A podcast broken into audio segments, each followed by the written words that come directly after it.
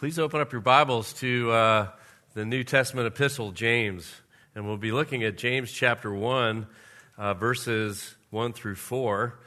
My sermon title this morning is uh, Passing the Test. Passing the Test. Let me pray for our time ahead. Heavenly Father, I pray that our message time would be fruitful as we open up your perfect word. Lord, I just uh, very humbly come before you and pray that this would be your message to each person assembled here. And uh, Lord, by the power of your Spirit, that hearts would be soft and open to receiving the incredible truth here, the timeless truth here, the revelation of truth here. Lord, uh, this message is lifted up to you as an act of love and obedience and worship, personally and corporately. And I, I pray that, uh, Lord, I would just get out of the way, that you would just speak this morning and uh, I would neither add to nor take anything away from your perfect truth for us. Lord, um, I uh, am, am, amazed at uh, how relevant your word is uh, in the times we're in. And I pray this would speak to everyone in Jesus' name. Amen. All right. Well, um, let me just start with the scripture. Uh, perfect place to start. I'm going to start with uh, verse 1 in James chapter 1. I'll be reading from the ESV. James, a servant of God and of the Lord Jesus Christ, to the 12 tribes in the dispersion, greetings. Count it all joy, my brothers, when you meet trials of various kinds, for you know that the testing of your faith produces steadfastness. And let steadfastness have its full effect, that you may be perfect and complete lacking in nothing. Well, we all want to pass tests, right? We all want to pass tests.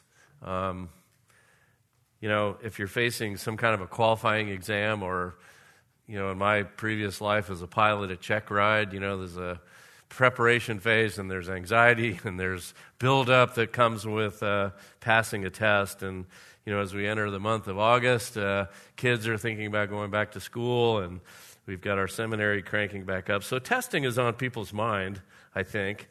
I was uh, academically tested on a book that I had to read in college, which is uh, now a long time ago, 40 years ago.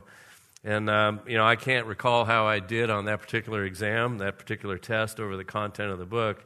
But I do know that the message of that book impacted me greatly at the time. The author of the book was a college professor, and he was his name was Ernest Becker, uh, and he won a Pulitzer Prize for this book, published in 1974. And the title of the book was The Denial of Death. The Denial of Death. I read this book as a very impressionable, undergraduate, and uh, this was back in 1978. And, um, you know, I really had no Bible knowledge at that time. I, I, just didn't know what was in Scripture. And so here was. Uh, a class I was taking at a reputable university, and here comes this book that's won a Pulitzer Prize, and why shouldn't I take it as like this is the gospel, at least according to man?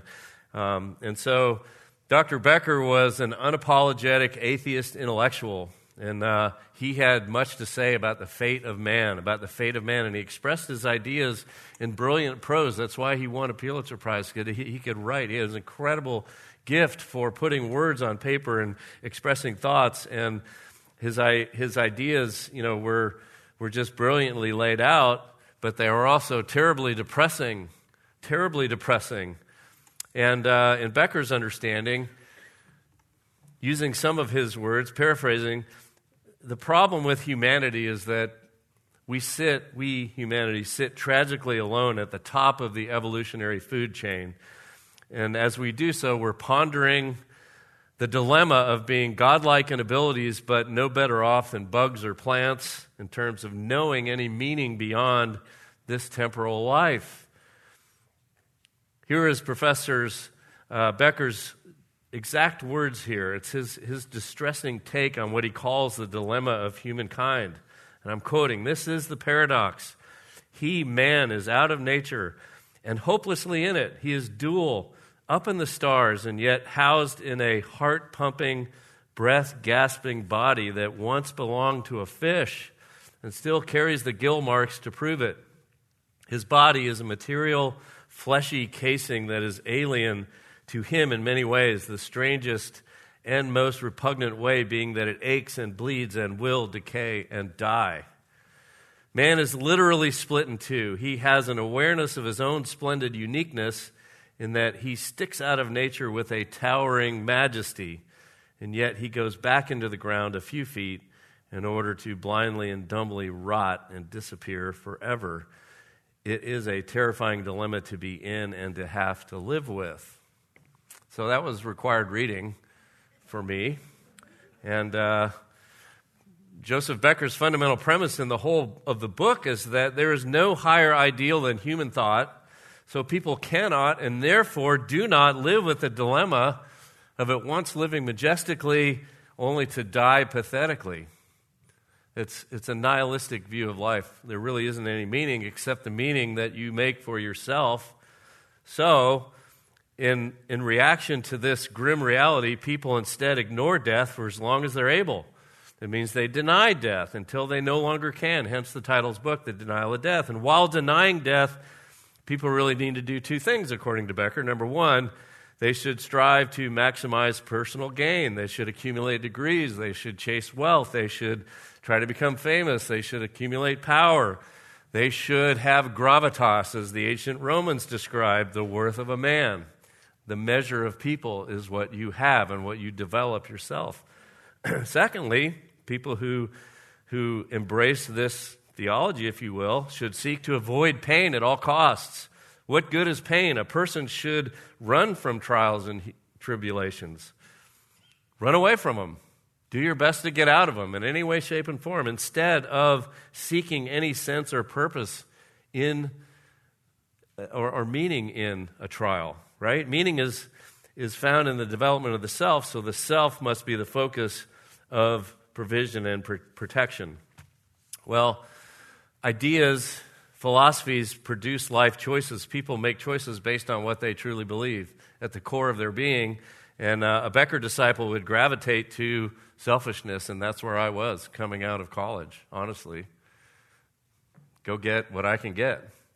And uh, you know, it leads to a certain arrogance and uh, it leads to a desire to control absolutely everything. And uh, we're going to see in the scripture this morning that that thinking, that attitude, that approach, that framework is the exact opposite of how God wants us to view trials as a Christian. This uh, last year and a half has been a rough go for the world, and it's, you know, to the, for the United States, for Alaska, for Anchorage, for our church and our school. We didn't see COVID coming. We didn't.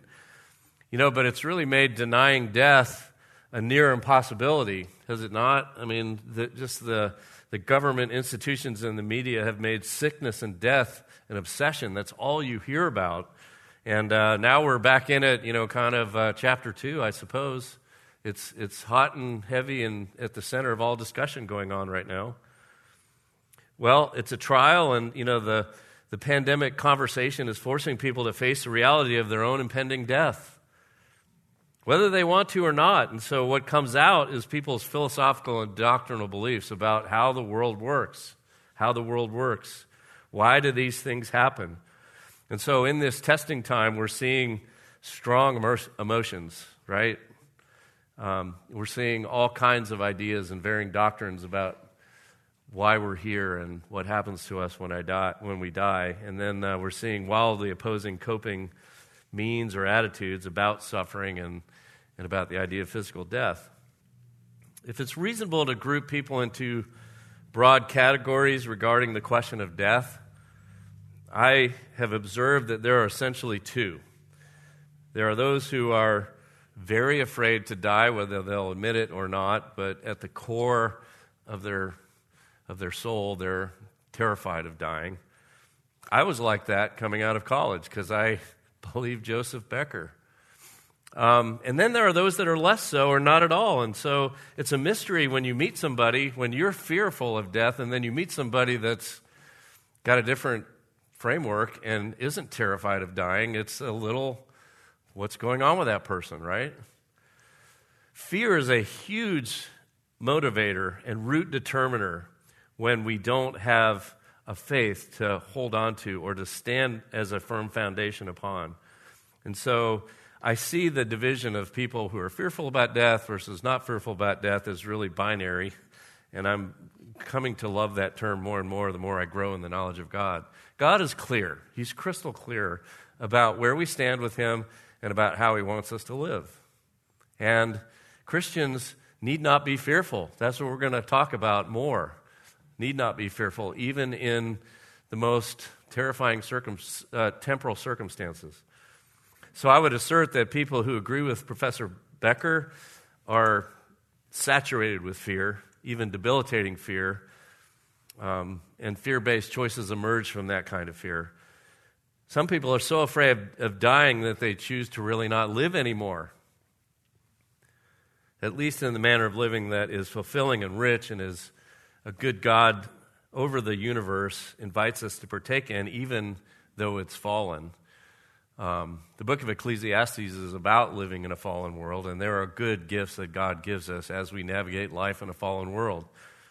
But our Bible is telling us today, the text from James chapter 1 is just profoundly giving us a radical alternative to how the world thinks about trials. Why trials happen and why we suffer. And here it is it's that God intends trials to test us and to refine us. And in both of those goals, He is allowing suffering for our good. For our good. The pain is refining us and bringing us to a better place. So we have to agree with God in faith that His goals for our suffering are good. That's a leap when you're in the middle of something, is it not? It's hard to do. It's hard to do. It takes faith, folks. Real varsity level faith. And that's what we're going to go deeper into. If we agree with God that his goals for us are good, the specific text we're going to go through in verses 2 through 4, what that's going to give us is the how to. It's the means, if you will, to persevere as we agree with God that this trial is not random or unfair or not deserving, you know, or, or persecutorial or whatever the you know, adjective you want to use. When we agree that God is sovereign over it and He's allowing it in our lives and He's providential in it, we have the tools to how to. But we have to agree with that first. So it gives us the means to endure trials. I want to show you that uh, we have volitional choices to make when trial comes, and we have to exercise our will. But when we do, when we make these right choices, there's, there's really three of them that pop out in the text. Number one, choose joy. Choose joy. Choose joy.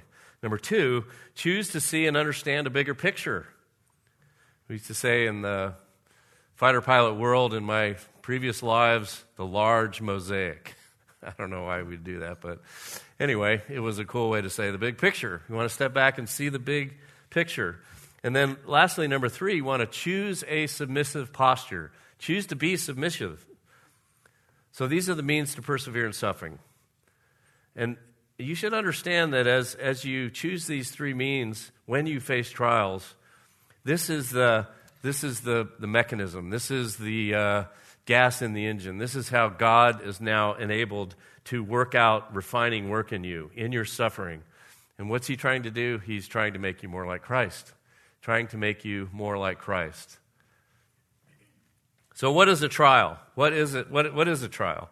The Greek word used here in verse 2 is peripto, which suggests an unwanted or unwelcome experience that generally comes unexpectedly. So, I'm unexpectedly preaching this morning. It was a trial at about midday on Friday, but here I am. So, uh, you know, these things just come out of nowhere, right? And James is referring to trouble that just is going to come as we live in a fallen world. The natural result of sinful human nature in a world and society cursed by God in the garden that's corrupted with all kinds of iniquity. That's what we live in. As John MacArthur says, the ship is going down in the world we live in. Unless you wonder God's elect, that God's elect are not exempt from such trouble, and there will be you know, we're not exempt, and there, there will be trouble even in the very best of things that God blesses us with, right? There's trouble in marriage. There's trouble in family life. There's trouble in our careers. There's trouble in our church. There's trouble. And we know that we cannot escape criticism, frustration, disappointment, physical pain, emotional pain, disease, injury, and eventually death. There is no such thing as a safe space. There is no such thing. Jesus himself said in John 16 33, In the world you will have tribulation. You will have it. And if that's not enough, hear this. For Christians, there's even more trouble to be expected than for an unbeliever. Oh, that's not good news. But John 15, 20, Christians are expect trouble because of our faith. If they persecuted me, they will also persecute you, Jesus said.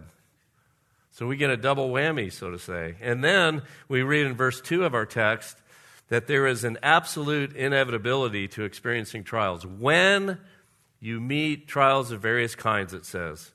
It's not an if, but a, but a when. It's not an if, it's when. So if things are going great for you right now, I don't, you know, you don't want to worry about the future, but we have to understand life is a journey and it's going to be ups and downs and trials will come. And we're going to talk about why they come. So as we sit here today, why should we listen to James? You know, why should we take what James says to heart? Well, the first reason is because it's inspired scripture and it's God speaking to us and it's God's truth. And we have to hold on to that and we have to accept that by faith.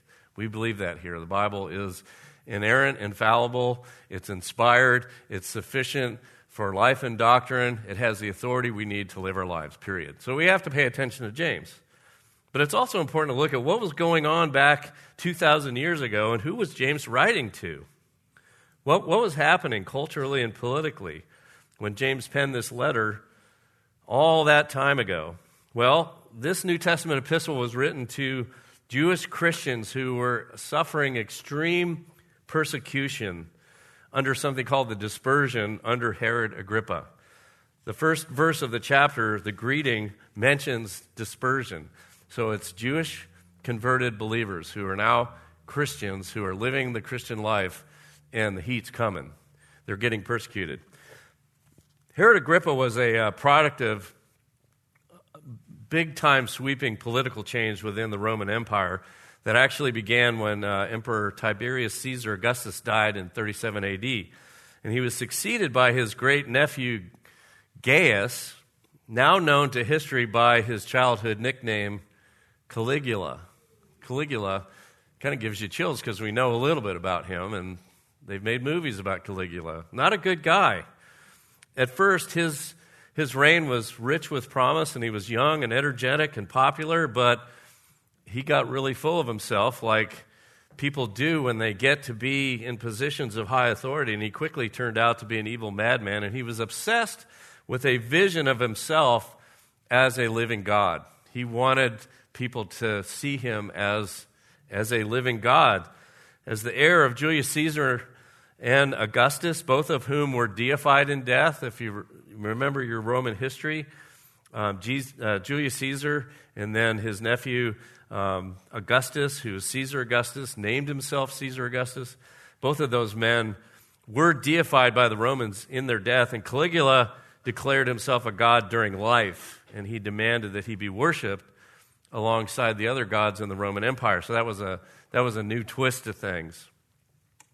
So, though his reign turned out to be short, they killed him. His Praetorian Guard, his own uh, guardsmen who were supposed to keep him safe, turned on him and, uh, and murdered him in 41 AD.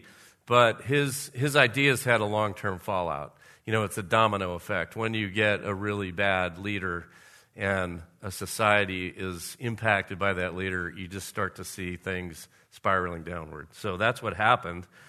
And uh, prior to Caligula, Rome had been really tolerant of, of other religions, and this meant that, you know, the people groups under Roman control, they could worship, you know, pretty freely whoever and, and, and uh, however they wanted, as long as they just paid uh, homage to the Roman Empire and did not defy the imperial cult.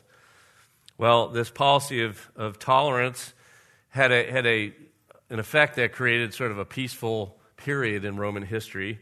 Um, but Caligula came in and, and sort of turned things on its head. And so his, his idea of you got to worship me as a god was, was considered just a egregious violation of longstanding policy. And it really inflamed people throughout the empire. And as you can imagine, it inflamed the people who were living in Judea at the time, the, the Jewish nation. So Caligula took it too far. Uh, he even uh, started to erect statues of himself around Jerusalem. So we have tension happening here.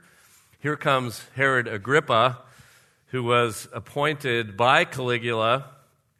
Uh, Herod Agrippa was a grandson of Herod the Great. If you were here for uh, Jeff's preaching on Matthew, he gave us some great history there and the idea of a tetrarch that ruled a divided kingdom into three sections. So here we have turmoil happening. Here is Herod Agrippa. He's the grandson of Herod the Great. And uh, so two years later, um, basically, Caligula gave, um, gave Herod Agrippa land. And uh, he ended up giving him all the land that was under the tetrarch. So we're back to the future. So Herod Agrippa is now ruling as Herod the Great did, if, if you can think of it that way. Herod Agrippa was raised in Rome, and so he was astute. He, he had a consciousness of Judaism in the territory. And so his game plan when he went back in was to basically support the religious leaders in and around Jerusalem. He, under, he understood the. Uh, he understood um, working with the locals, as it were. And so um, he basically went in to try to gain favor with the Jewish authorities who were in power. Now, these are not believing Jewish authorities, this is the Jews that rejected Christ. And so he's working with them, and they ha- now have a, uh, a problem, though, and uh, it's the rise of Christianity. In particular, uh, converted Jews. And so here we go. The Roman ruler just started a major attack against Jewish Christians who were threatening to upend the traditional Jewish power base. So, Jewish Christians, converted believers who were of the Jewish race and heritage, they're following Christ and the government's coming after them. Coming after them hard. So, James is writing to these persecuted ones. And he's writing with a certain directness because things were rough. Things were hard. Dispersion means you're scattered, you're just sent, running away. And so they needed to hear a hard truth, and James is giving them a hard truth. The, the whole of the letter, we're on just uh, a few verses this morning, but the whole of the letter just gives a practical but very seriously laid out what not to do. And then it follows with a very good, straightforward, and comprehensive what to do list of attitudes and actions in order to grow and serve as a strong witness for truth. So God was allowing this persecution, but he was allowing, but he was desiring for them to grow and to be a witness for his truth, the truth of his word. And this was coming at a time under crushing pressure from governing authorities. So you could say that the book of James is a persecution playbook. I think we probably need a persecution playbook right now, right? We, we need to know what the Bible has to say when we're going to face persecution because it's not an if but a when. Jeff has been referencing the churches in Canada and how hard the government has come down on some of those in our neighboring country, Canada. So I don't know. I'm not, you know, discouraged or worried. Um, I'm just aware. And so having a persecution playbook is, is something that we should go, fantastic. We should know what's in it. And really, it basically, if you gave it a pithy title, it would be Don't blame God, do obey His word. That's what James is basically saying. Do not blame God for bad things happening to you, obey in this circumstance. well, what are we to do with James's commands found in the text today? It's so relevant. It's so relevant. The world is saying avoid suffering at all costs. The Joseph Beckers have had their say. And the world is saying stay home, lock down, don't fly, don't fight, find a safe space. If you're stressed, somebody's wrong and they need to be held accountable for that.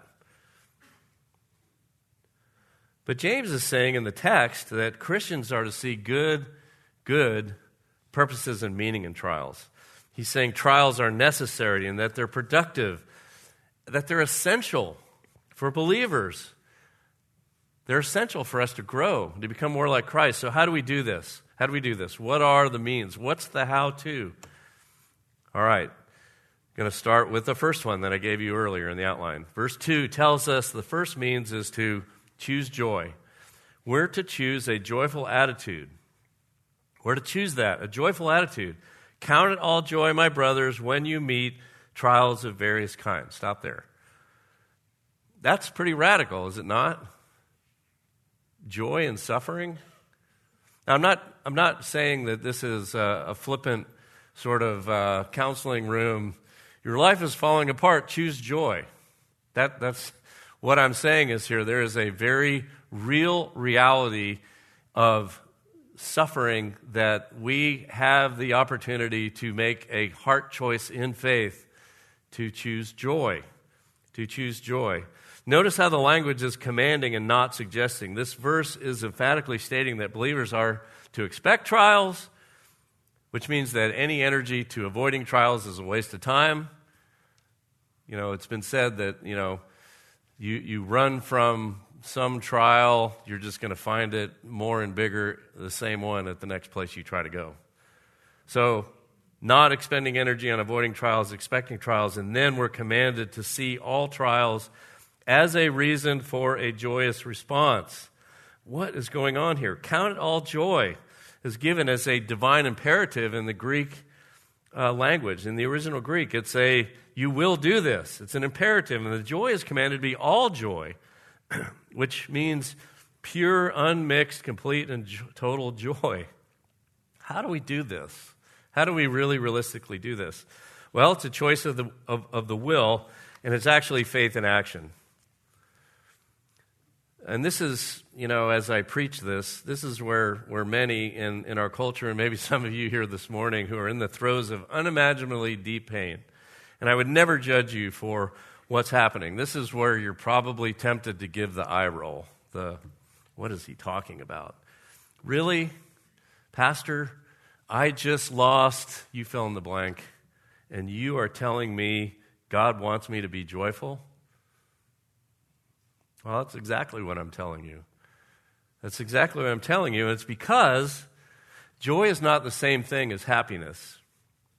Happiness gets confused with joy in the way we think. But happiness is etern- happiness is, is external. It's fleeting. And happiness is really only achievable on earth. Joy, on the other hand, is something much deeper. It's internal, it's selfless, it's sacrificial, it's attributable to God and God alone. And it's only possible through a spiritual connection with God. You can't tell an unbeliever, to choose joy. You can tell a believer to choose joy. Do you see that? And it's because we have a relationship with God and because we're indwelled with the Holy Spirit. So I'm saying that you can be at like world record levels of unhappiness based on circumstances happening in your life, but you can still choose to be joyful if you're a believer. Because you're sealed with the Spirit and you're indwelled with the Spirit. And because you're indwelled with the Spirit, you have the power to choose joy. And we have to believe that. We have to believe that. And then we have to encourage one another to believe that. And then we build each other up by saying, here's the truth. Here's the truth. And I'm with you in this. Right? That's the body of Christ.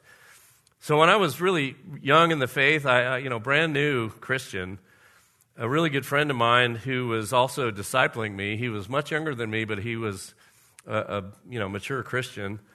And uh, a tragedy occurred in his personal life.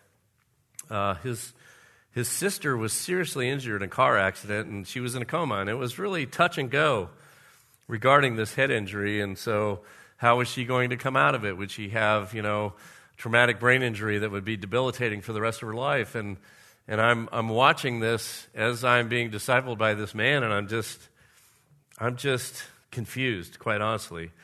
You know, because my friend was, though hurting and grieving, he was calm. He was calm and he was mature and he was secure and he was deliberate and he was actually witnessing to me in this moment.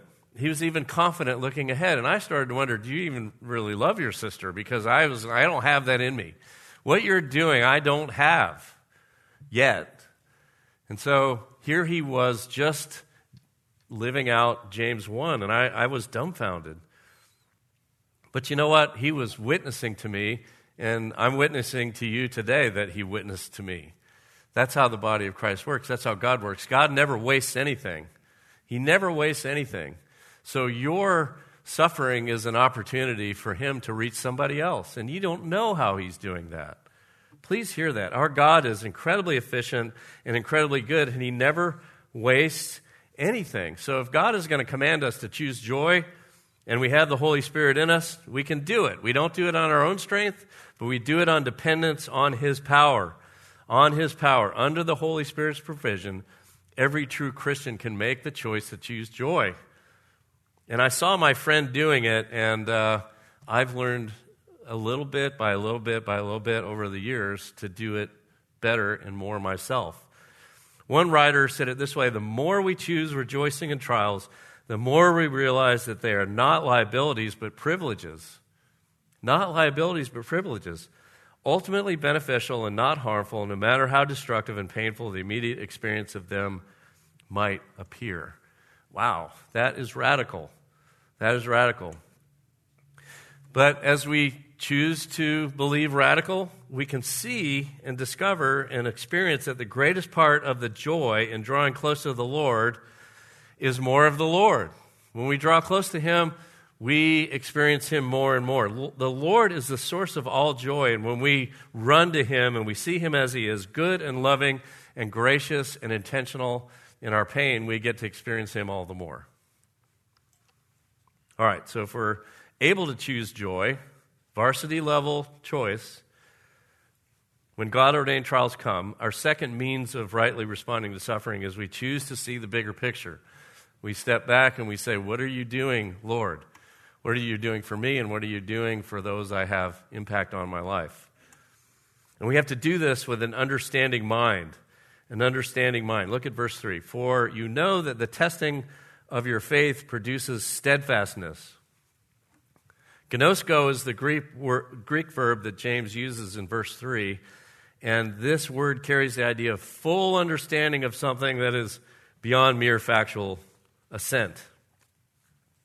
Basically, what he's saying is it's not just acknowledging it, it's you know that you know because you've personally experienced it, right? When we know something because we've lived through it, we know that we know it, right? So the idea here is it's describing a knowledge that comes from surviving something, a personal experience. As Christians, we come to know important and lasting things about trials the way by the way we handle them, right? From experience. The longer we walk with the Lord, the more we see that our experience matches God's word and his promises. That's my testimony 30 years later from the story I told you earlier. And when God's word tells us our testing and trials produces some very good things, we have to believe him, and not the least of which of those good things is endurance. Endurance. John MacArthur, in his commentary on this, was greatly helpful to me.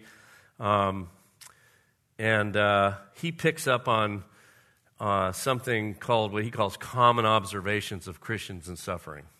So, things that just seem obvious to Christians, even if uh, unbelieving onlookers don't get it as believers, we can look at someone suffering and we can see these and they're common observations. So he gives us a good list, and it really is the essence of an understanding mind. So uh, if you're taking notes, um, I'm just going to tick through a few of them. All right, starting with uh, number one trials test the strength of our faith. Trials test the strength of our faith. A person who becomes fearful, resentful, bitter, or self pitying when trouble comes is exposing a weak faith. So if I see myself doing that, I'm exposing weak faith in myself.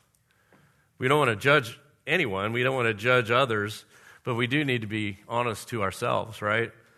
Alternatively, a person who turns to the Lord increasingly and, and, and shows a, a growing and therefore strong, developing faith, right? Sanctification is a promise from God when we're saved. He, he justifies us by faith. It's not a work of our own, it's by grace alone, it's faith in Christ alone. And at that moment, we're indwelled with the Spirit. That's a promise in the new covenant. We're sealed by the Holy Spirit. And then He begins this process of making us more like Christ. It's a lifetime of ups and downs and circumstances and ways to grow more like Jesus, okay?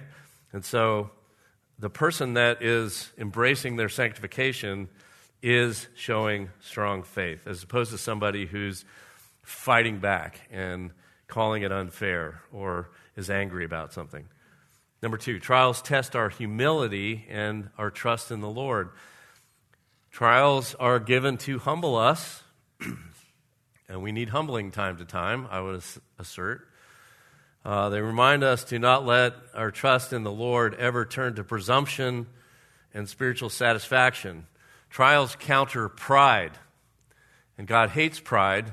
Um, and so when we get prideful, and we do because we have a sin nature, um, sometimes he'll, he'll humble us. Trials test our dependence on the world. We can fall in love with the world pretty easily, especially in the United States. We've had it great. We've had it great. We have it great. And uh, we can fall in love with that. God allows trials to wean us away from our dependence on worldly things, our possessions, the things that draw us away from Him. And we start to love our boat more than we love God, then the problem is developing.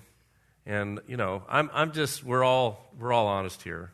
We get drawn into the world, do we not? The accumulation of worldly possessions, knowledge, and rewards, it can tempt us to forget we are citizens of heaven, that this is not our home. We have to hold on to that. This is not our home, right? Trials test our source of hope. Trials call us to eternal and heavenly hope, not hope in men. I've said over and over in my family for years and years and years there is no hope in men. So, you know, I've been in the Air Force, I've been high enough ranking, I've, I've seen men do amazing things, amazing things. And I've served in state government. And look, the best of the best of the very best of the best aren't going to get it done. They can't run the universe. There is no hope in men. And so trials test what we really believe that we need to hope in. And when we hope in government and not God, we're, we're going to be disappointed. Guarantee it. All right, next one. Trials test our loyalties. God tests what we really love. So, the great story of Abraham sacrificing Isaac or, or bringing him to the altar as God asked him to do, this is a proof of his faith, and he was counted righteous for it.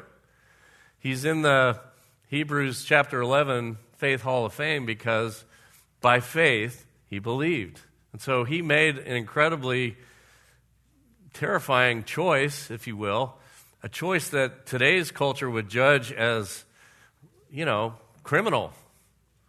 But he believed God, and God worked it out perfectly. And so, you know, where are our loyalties? What are you prepared to sacrifice for God?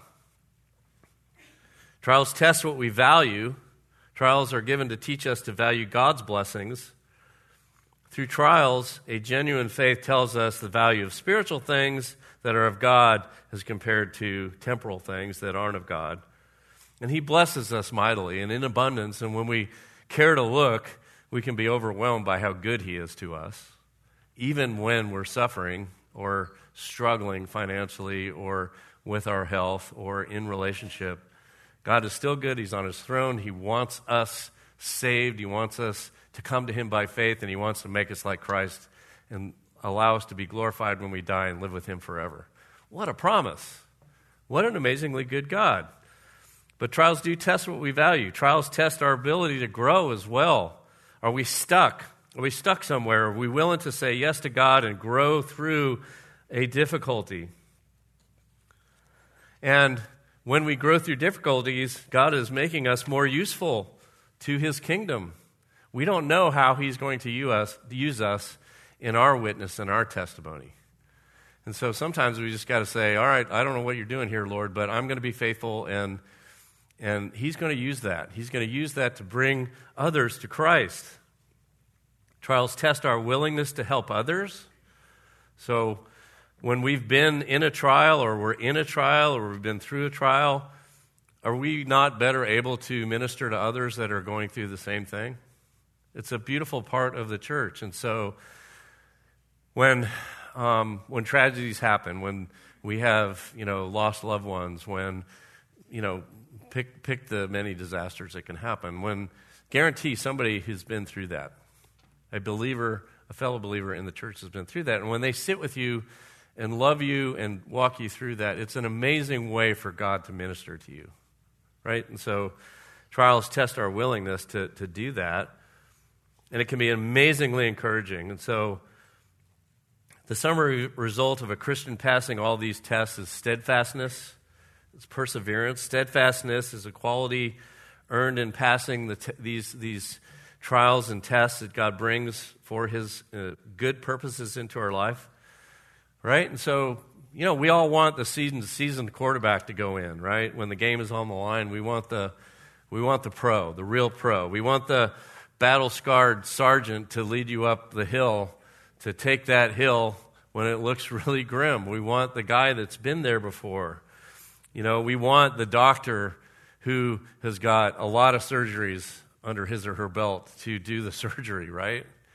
So, this idea that we don't want to go through difficulty because it's hard and it's, we're not supposed to, we need to avoid it is crazy. Character development is like muscle development no pain, no gain.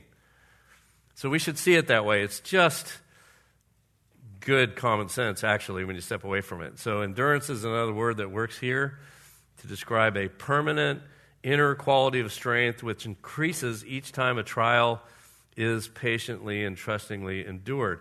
There's a cumulative effect as you go through life. You become stronger and stronger and stronger, and that's the whole point. And so, your witness when you're a baby Christian is going to be different than when you're a more mature Christian. At least, if you're a true believer, God's going to work you through things, and so He's going to use you more as a more mature Christian. So, there's, this, there's warnings here, though, for people that, that maybe think they're a Christian and they're not. You know, the Christmas and Easter types, which is what I was, which is what I was. So I told you about being a product of, uh, you know, a reputable university and, and then going into, and then I went into the Air Force and I did, did hard things and I was flying jets and I, you know, I kind of thought I was a believer because that's what you do and you're a good person and, you know, but I wasn't. I wasn't, I did not have saving faith. And so um, a trial came, and that trial was getting deployed. and so, uh, not to go deep into it, but I went off to Operation Desert Shield um, as, as an unbeliever, and God saved me while I was there because when I got there, I had flown my whole career, and, and then I changed jobs, and I went into a, a shorter assignment with the Army, and I went deployed down with the Army. And while my buddies were all flying jets, I was on the ground and felt unprepared, and this was a big trial. It, it was a big trial for me. And so I didn't really have a good framework to process all of that.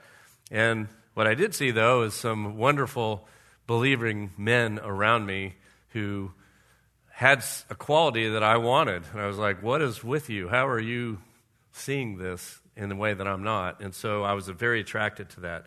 And so God, in His grace, gave me a life calculus moment at that particular time in my life, back in 1990. I had to face my own death. You know, I, I had really very confident as a pilot. I, you know, I'm good. I'm not going to ever crash because I'm good at this. I'm good. I'm in control. But now I'm not in control. And I'm driving a Humvee when I thought I should be flying a jet. And so here I am, and there's people trying to kill me. And so I didn't know if I was going to come back. And believe me, the media hype in, in that time when people were talking about fighting Saddam Hussein, that's a long time ago now, 30 years, was, was as much as the COVID hype. I mean, it was like the world is coming to an end. This is World War III, it's nuclear weapons, and all those men deploying, all those women deploying, they're not coming back. And so without a framework of faith, I, I didn't know.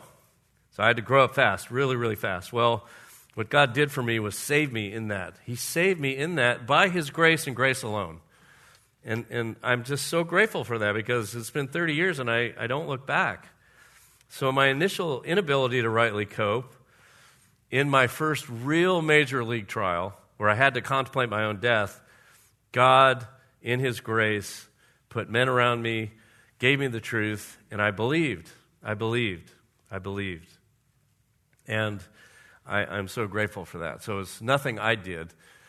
The point I want to make is that God uses trials, and He used a trial in my life to bring me to the truth, and I'm grateful for that.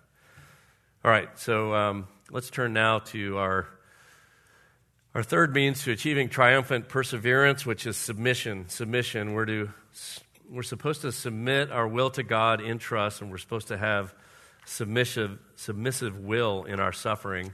Look at verse 4. And let steadfastness have its full effect, that you may be perfect and complete, lacking in nothing. All right, so trials come, we react, we get to choose, but they're long sometimes.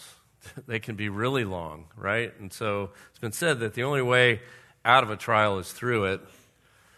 So, steadfastness to have its full effect, we have to keep choosing to trust in a submissive posture. It's an ongoing action. It's not a one time, I'm good. because we all know that we're in trials, we have ups and downs, right? On a you know Saturday afternoon, we can say, I got this all figured out, and then you know Sunday morning there's news or there's something's changed, and whew, down the pit we go, right? So what what what James is trying to say here is realize that's part of it, that it's going to be an up and down deal, and you have to continue to choose. It's not just a one time choice. Continue till you're at the end. It's an ongoing decision. We have to stay on track. So our trust isn't a function of our circumstances, it's a function of our faith, and we just persevere to the end. So we have to choose determination. Um, probably the the illustration of this that I love the most is the uh, um, wonderful British exhortation that was coined during the German Blitz of London during World War II. The Blitz was when the Luftwaffe, Goering's uh, bombers were crossing the English Channel multiple times a day, you know, day after day, week after week, and they were just bombing civilians in London. It was called the Blitz. And uh, it was a terrible time and a lot of destruction and a lot of lost lives. But in this tragic, probably seemingly ending travail that these people found themselves in, they coined an amazing, amazing saying, and it was keep calm and carry on. Keep calm and carry on. And they said that to one another. And it was, a, it was an encouragement. And so, as Christians, we can say, read James 1. Keep calm and carry on. Choosing steadfastness was the essence of that motto. And so, the Lord in our trials, He doesn't tell us when the end is coming, when it's over. There are no bypasses, no shortcuts, uh, but He's sovereignly over it. But just think about this you know, a, a marathon has to be 26 miles to get the medal, right? If you run 13, you haven't run the marathon. You got to run all the way. Climbing Everest means climbing Everest. You have to summit, not just get to base camp and go, I'm at Everest, and so I can count myself as one of the ones that did it. Here's the thing you need to hear. So, our good and loving God, in our trials, He promises that He will always see us through it, no matter how severe. And He promises that we won't come to spiritual harm. Spiritual harm. Our relationship with Him will, be strengthened, will grow, will be stronger in our faith we won't be spiritually harmed. Right? What's different, though, is, you know, we might be physically harmed, we might be financially harmed, we might be relationally harmed, we might be, you know, lose our freedom, we might have emotional harm, but it's never, it's never spiritual harm. It's never spiritual harm. It's always spiritual gain if we believe. But he can't do his perfect and complete work in us unless we're willing to believe that and be submissive. All right. When we're willing participants and we're humbly submitting to God, He promises to do what in the verse? What's the next thing? He says, Make us perfect, complete, lacking in nothing. Well, what, does he, what does James mean by perfect here? Well, he's not saying that we're going to be morally or spiritually perfect or sinless. What he's saying is, using the Greek word teleos, that we're going to be fully developed. There's a maturity idea here. That's what, that's what perfection is. I'm making you more like Christ. I'm maturing you. Okay? That's the idea of being made perfect. The English word mature is a really good, good way of thinking about what James is talking about here. So, perfect is spiritual maturity that comes manifest in ever greater Christlikeness. And so, God's perfect. He owns the standard of perfection. And so, what he's promising to us here is that when we choose joy, when we choose to persevere, when we choose to submit, he's promising that he's moving us to his standard of perfection, which is Jesus Christ. Jesus, fully God, fully man, lived in this world and demonstrated what a perfect human is. That's what God's moving us to, is that perfection, and he has a lifetime to do it for us. We're never going to achieve full Christ-likeness in this life because we have to battle our sin nature. Galatians 5 talks about that. And it's going it's to be a fight to the bitter end. We have the world, the flesh, and the devil up against us, and we are not going to be perfect, but if we persevere, we're going to be made more perfect, especially in trials. Especially in trials. So, complete uh, translates from the Greek to mean being whole or entire. So, think of a, a three dimensional picture. So, this Bible, you know, you can do two dimensions, but there's three dimensions to it, and it's whole and complete. So, that's the idea there is a, a three dimensional completeness. And the idea here is at the end of a trial, which, which will have a trajectory, all trials do, there, there will be a beginning, there will be a middle, and there will be an end to it. There will be an end to it. So the idea here is spiritual maturity, completeness, not lacking in anything of spiritual importance and value, as one commentator said it. 1 Peter 5.10 restates this elegantly. It says it this way. After you have suffered for a little while, the God of all grace, who called you to his eternal glory in Christ, will himself perfect, confirm, strengthen, and establish you. Well, as we get to the end here, lest you wonder that this teaching is a New Testament thing only, just listen to what David penned in Psalm 37. I'll read you verses 7 through 11. David was struggling with um, the injustice of the wicked, you know, kind of um, having it well and, and it, was, it was difficult for him, so he penned this, and he said, Be still before the Lord and wait patiently for him.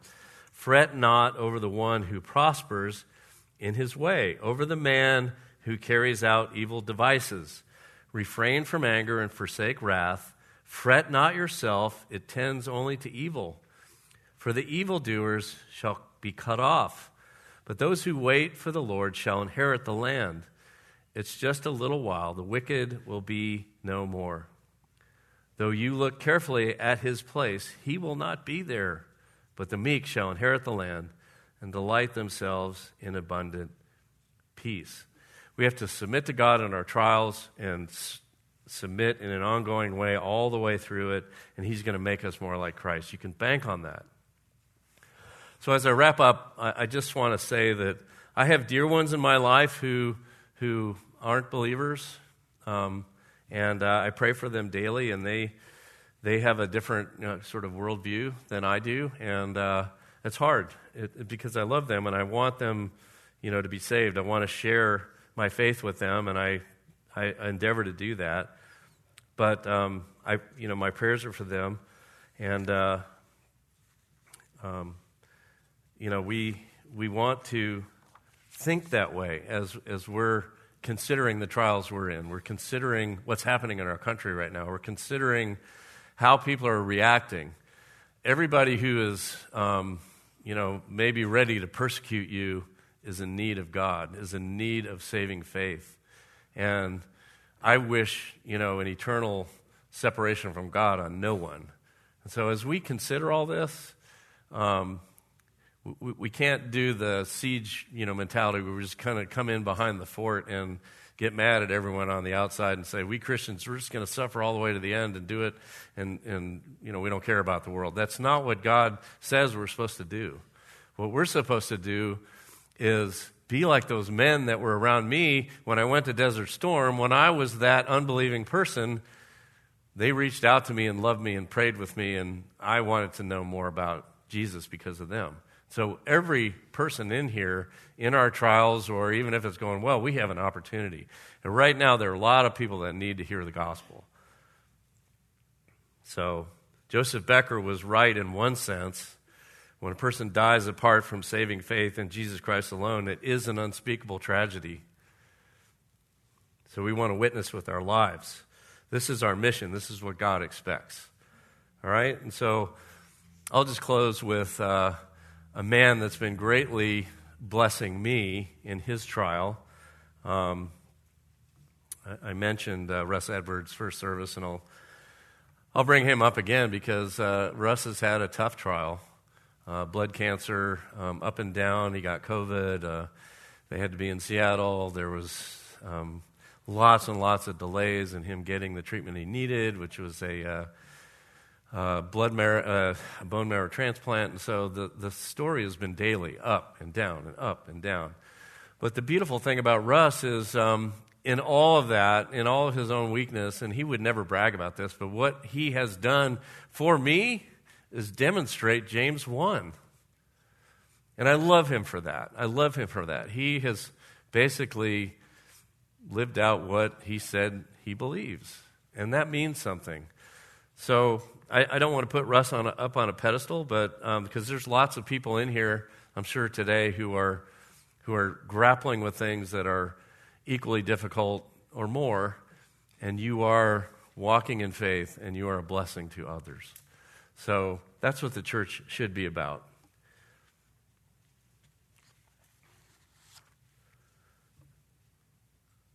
We have to choose a joyful attitude.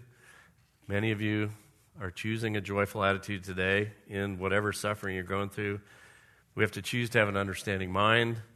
Many of you are doing that. We have to choose to have a posture of submission. Many of you are doing that, and uh, it's a beautiful thing to witness, and God is pleased by it. Praise God for you. Praise God for His gospel. Praise God for our church and what we have together in faith. We have hope. We have the only hope there is.